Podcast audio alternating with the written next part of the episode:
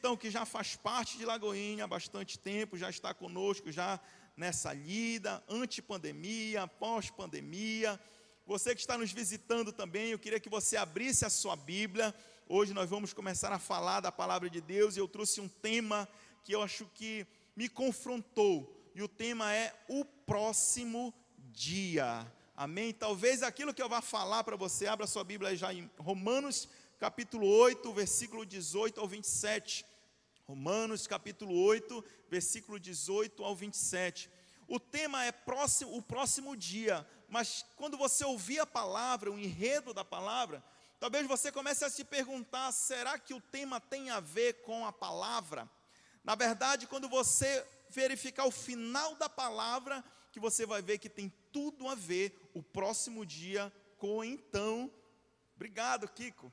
Tchei. Amém. Gente, olha só. Romanos capítulo 8, versículo 18 ao 27. Então você que está na sua casa, abra sua Bíblia também, acompanhe junto conosco.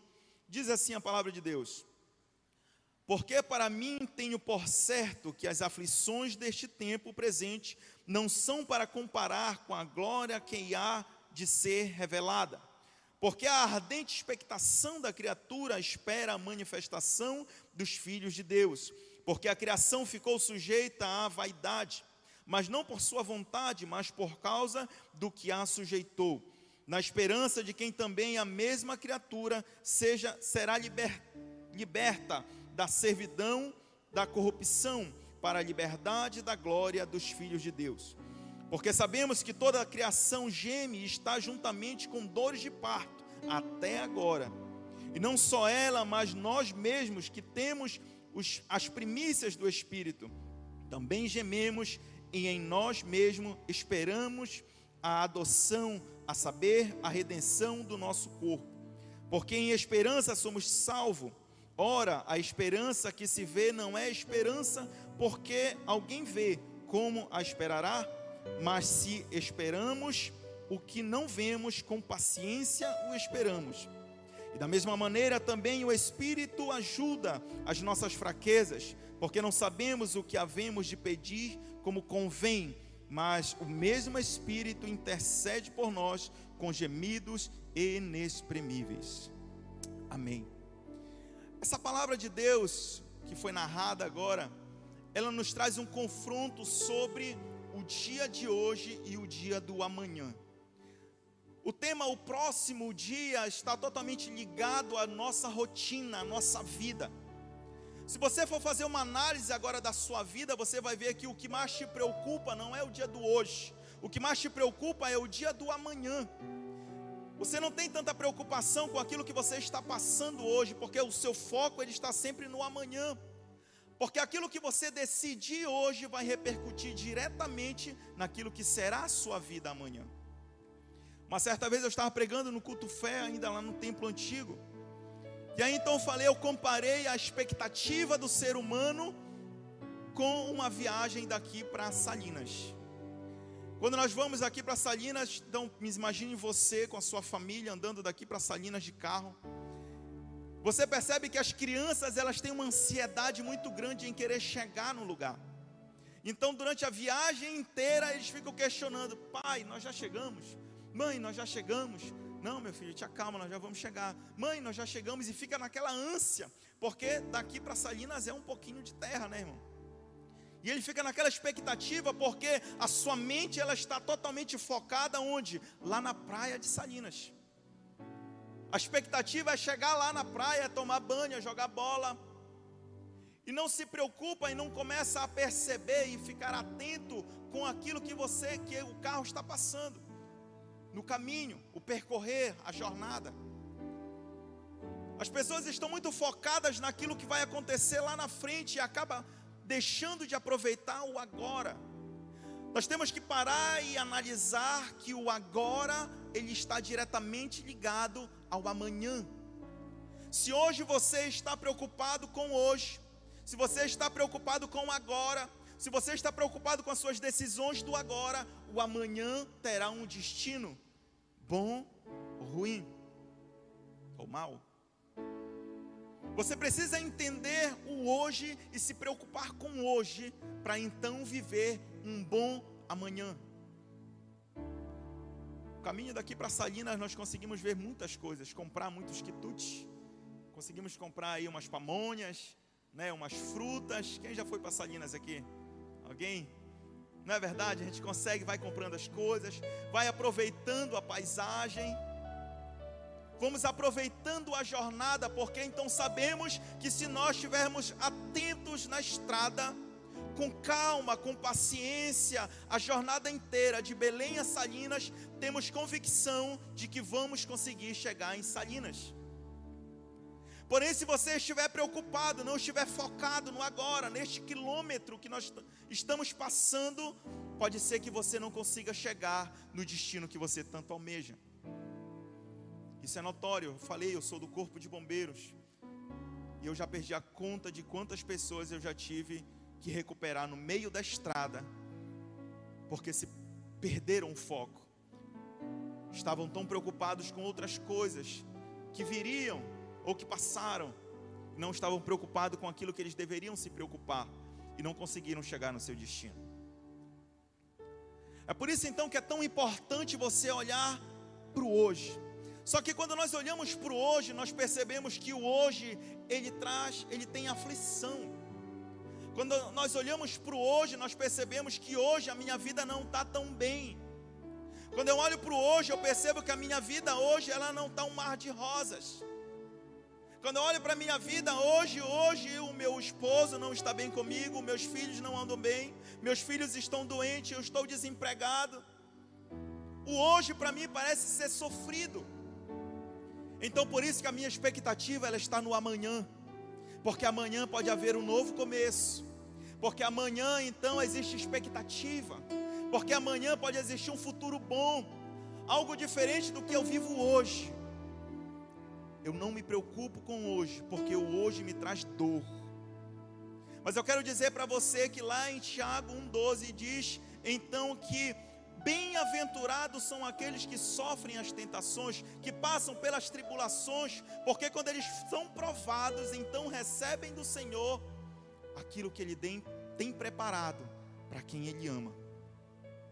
É importante que você entenda que o hoje, o processo, aquilo que você está passando hoje, o agora, ainda que sofrido, você precisa tomar cuidado e olhar com bons olhos, porque ele é o início, o princípio, o antes do amanhã. O amanhã ele é consequência da sua atitude de hoje. Nós precisamos aceitar e confiar no hoje. Aceitar e confiar no hoje. Sabe o que é confiar? Confiar significa você ter plena convicção de que tudo vai bem. Ter plena convicção de que tudo vai dar certo. Acreditar e confiar no hoje é o, é mesmo que você ter plena convicção e confiança no Deus que você serve. Porque se você confia que hoje, mesmo na dificuldade, mesmo passando no deserto, mesmo estando preso e cativo, como foi com José, mesmo estando dentro de uma caverna, escondido, como foi com Elias, mesmo estando numa cruz, como foi Jesus, mesmo sendo perseguido, como foi com Paulo, quando nós confiamos, quando nós acreditamos que o hoje, ainda que por dificultoso que seja, quando nós temos confiança nós estamos acreditando que o amanhã Deus ele proverá. E é o amanhã que nós queremos. Não pense que o hoje se resume, resume, a sua vida se resume no hoje. Não pense que a sua vida se resume no que você está vivendo agora. Muitas das vezes, por muitas vezes, bem vezes, na minha vida, eu pensei que não iria conseguir. Para ter uma ideia de o que foi a minha vida, eu fui sustentado pelo meu pai e pela minha mãe, para honra e glória de Deus. A minha mãe era desempregada e o meu pai flanelinha. Isso em 2004, quando nós chegamos em Belém do Pará. Talvez você que esteja aqui tenha dado uma moeda para o meu pai. E eu me lembro muito bem que eu tentava acordar às 6, 5 horas da manhã, porque eu queria ver o meu pai, mas eu não conseguia, porque quando dava 5 horas da manhã ele já tinha ido embora para o trabalho, lutar, batalhar. E a gente ficava vibrado, esperando da meia-noite para esperar o meu pai chegar e ele não chegava. Então, como éramos crianças, dormíamos. E ele chegava, deixava o que tinha que deixar e às 5 horas da manhã saía novamente. E assim foi a minha infância. Então eu coloquei algo no meu coração e falei: Senhor, eu não quero de forma alguma viver dessa forma. E então, lá em 2012 mais ou menos, eu tomei uma decisão na minha vida. No momento onde nós estávamos passando necessidade, nos momentos que nós estávamos passando por lutas, não existia internet, quer dizer, existia, mas para quem tinha condições. Para nós não tinha internet. E então eu coloquei no meu coração, a partir de hoje, a minha vida, a vida da minha família vai tomar um rumo diferente. Ainda, eu lembro muito bem das palavras que eu usei para Deus. Ainda que eu não tenha vida social, ainda que eu não me divirta como os outros adolescentes se divertem, ainda que eu não consiga viver aquilo que eles vivem, ainda assim eu e eu lembro muito bem que quando nós saíamos do colégio, a primeira coisa que acontecia era todo mundo ia embora, ia jogar futebol e eu ia para a biblioteca, Abertando Rocha, lá em Quaraci. Estudar, ler e tentar decorar, porque ninguém tinha, não tinha ninguém para me ensinar e eu não tinha recursos para tirar cópia dos livros. Mas a minha vida não se resumia aquilo. Só que a atitude que nós tomamos lá no princípio, no início, de tudo vai repercutir lá no futuro. Se você tomar uma decisão hoje na sua vida sobre aquilo que você quer lá no futuro, mas hoje, se preocupar com hoje, o futuro vai ser brilhante. Não te preocupa, não pense naquilo que vai ser a sua vida daqui a 10 anos, daqui a 5 anos. Se preocupe com aquilo que você vai tomar, a decisão que você vai tomar hoje. Em Lucas capítulo 12, Jesus ele conta uma parábola sobre um homem rico. E a Bíblia fala que esse homem rico, ele era muito rico, mas ele queria ficar mais rico e conseguiu ficar mais rico. Ele ficou tão rico, tão rico que ele não tinha como gastar, e então ele foi e falou: "Olha, eu vou guardar esse dinheiro para que então eu tenha uma vida abundante". E aí então Jesus fala para ele, eu acho que é Jesus, eu não lembro bem da história. Fala para ele: "Olha, homem tolo, porque hoje mesmo vão te pedir a tua alma. Ele estava trabalhando, ele estava pelejando, estava lutando, mas pelo amanhã. Ele não estava preocupado com hoje. Em contrapartida, a mesma palavra de Deus conta a história de dois homens, em particular um que estava à direita de Jesus, que aproveitou o seu último segundo, aproveitou aquele momento ímpar na sua vida, que estava ao lado de Cristo e não desperdiçou ele aproveitou agora. Se você for olhar para a vida de Zaqueu, também foi da mesma forma. A Bíblia fala então que ele queria chamar a atenção e conseguiu chamar a atenção de Jesus. Jesus falou: Olha, hoje mesmo me convém estar na tua casa. Ele aproveitou aquela oportunidade, o desfecho desta relação, o desfecho de tudo isso que aconteceu na vida de Zaqueu foi que Jesus falou: Hoje chegou salvação na tua casa. Uma atitude que ele tomou hoje em chamar a atenção de Jesus. Atitude que Jesus tomou em hoje querer estar na sua casa e hoje mesmo houve salvação. Não é aquilo que vai acontecer no amanhã, mas é saber que hoje aquilo que você fizer, a decisão que você tomar, vai repercutir no amanhã. O amanhã é fruto daquilo que você vive hoje. É assim que funciona. Quem está querendo prestar concurso público aí? Tem alguém? Glória a Deus. Amém. Deus abençoe sua vida. Você acha que você vai alcançar este concurso público se hoje você entrar direto para o Netflix 24 horas, maratona de Netflix? Não, vai ser, né? Especialista em Netflix, menos concurseiro, menos concursado. Não é verdade? Porque você precisa tomar uma decisão hoje, para então que o seu amanhã seja uma bênção.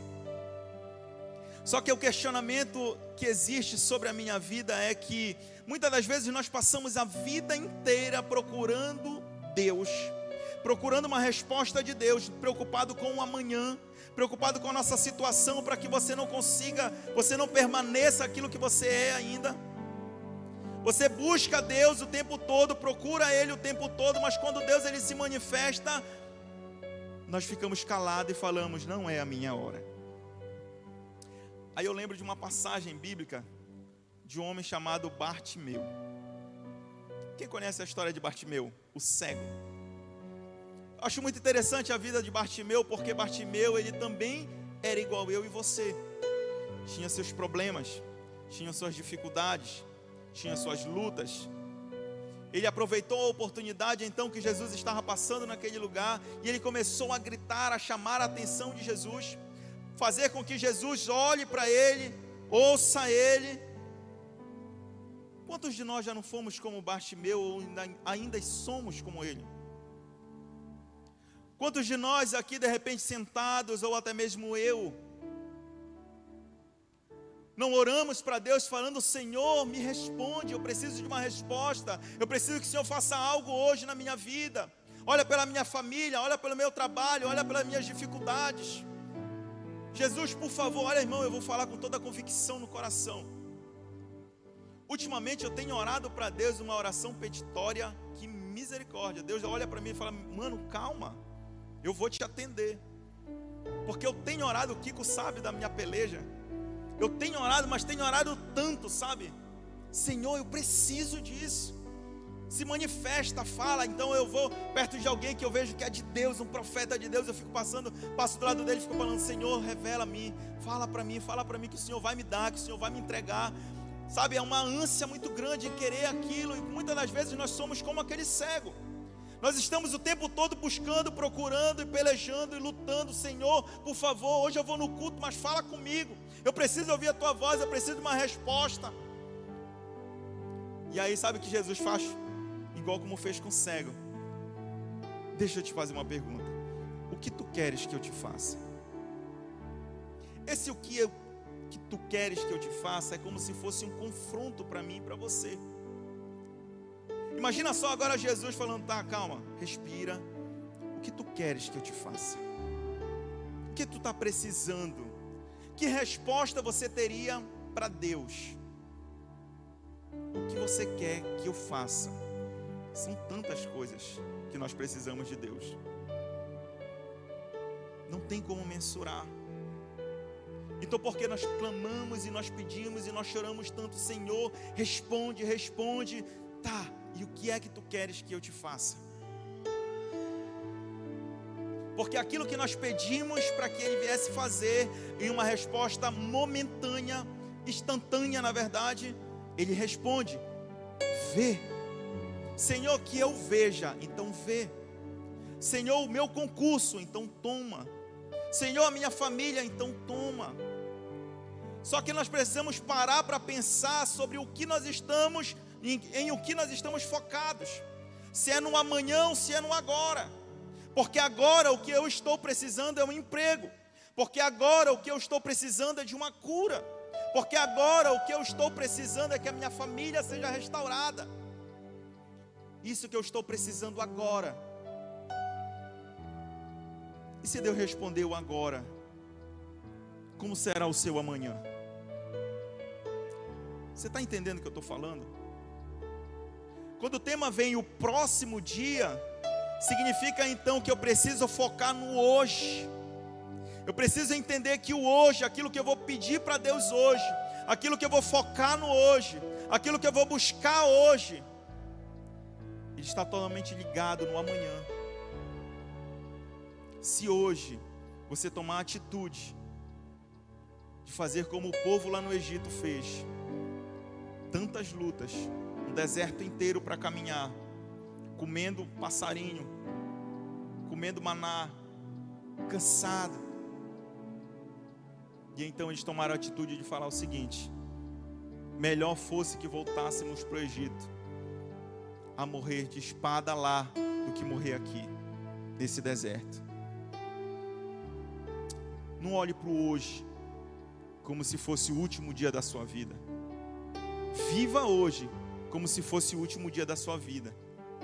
apenas viva o hoje, sabendo que o amanhã, quando você entrega o hoje na mão de Deus, quando você entrega nas mãos de Deus aquilo que você tanto espera, tenha plena convicção de que o amanhã Deus vai prevalecer.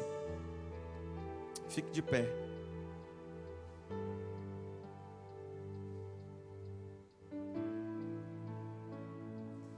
Eu queria que você fechasse os seus olhos. Feche os teus olhos.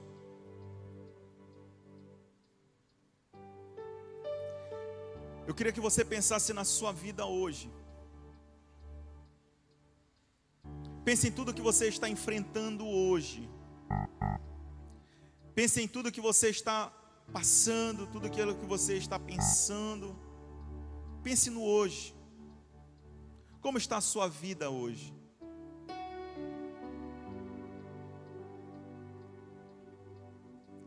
Talvez você vai olhar agora para a sua vida e vai ver que ela não está um mar de rosas. Mas eu queria que você pensasse nessa vida que não está um mar de rosas. Eu queria que você pensasse nesta vida, que assim como aquele cego também não estava boa, que assim como aquele homem que estava preso no lado direito de Jesus crucificado também não estava boa, assim também como estava o coração de Zaqueu também não estava bom. Da mesma forma que Deus ele fez em momentos, em segundos, Deus ele vai fazer também na nossa casa. Quando nós olhamos então para o pai da fé, Abraão, hoje nós estamos no culto fé, um culto que traz esperança para os nossos corações. Nós olhamos então para o pai da fé, Abraão, que caminha três dias subindo o Monte Moriá para sacrificar o seu filho mas tendo confiança, convicção, porque quando alguém pergunta para ele, o seu filho pergunta: Pai, cadê o novilho? Nós temos a lenha, mas cadê o novilho? Deus proverá. Mesmo sabendo que a situação que ele estava vivendo naquele momento era uma situação que fazia com que na sua mente, no seu coração, chorasse, porque ele iria sacrificar o seu filho. Mas ele tinha convicção, ele sabia que Deus iria prover. E os dias foram passando, e a sua vida vai passando, e você vai caminhando, e você vai andando. E Romanos 8, 18. Porque para mim tenho por certo que as aflições deste tempo presente não são para comparar com a glória que há de ser revelada. Eu tenho plena convicção de que aquilo que nós estamos vivendo hoje não vai se comparar com aquilo que irá ser revelado. Porque naquele último segundo, entre o fio da espada, entre o punhal de Abraão, em frações de segundo, enquanto ele levanta a sua mão para imolar o filho, para matar o seu filho, para sacrificar o seu filho, naqueles segundos, Deus ele se revela. Deus ele fala: "Não faz isso com o moço". E a glória ela foi maior amor.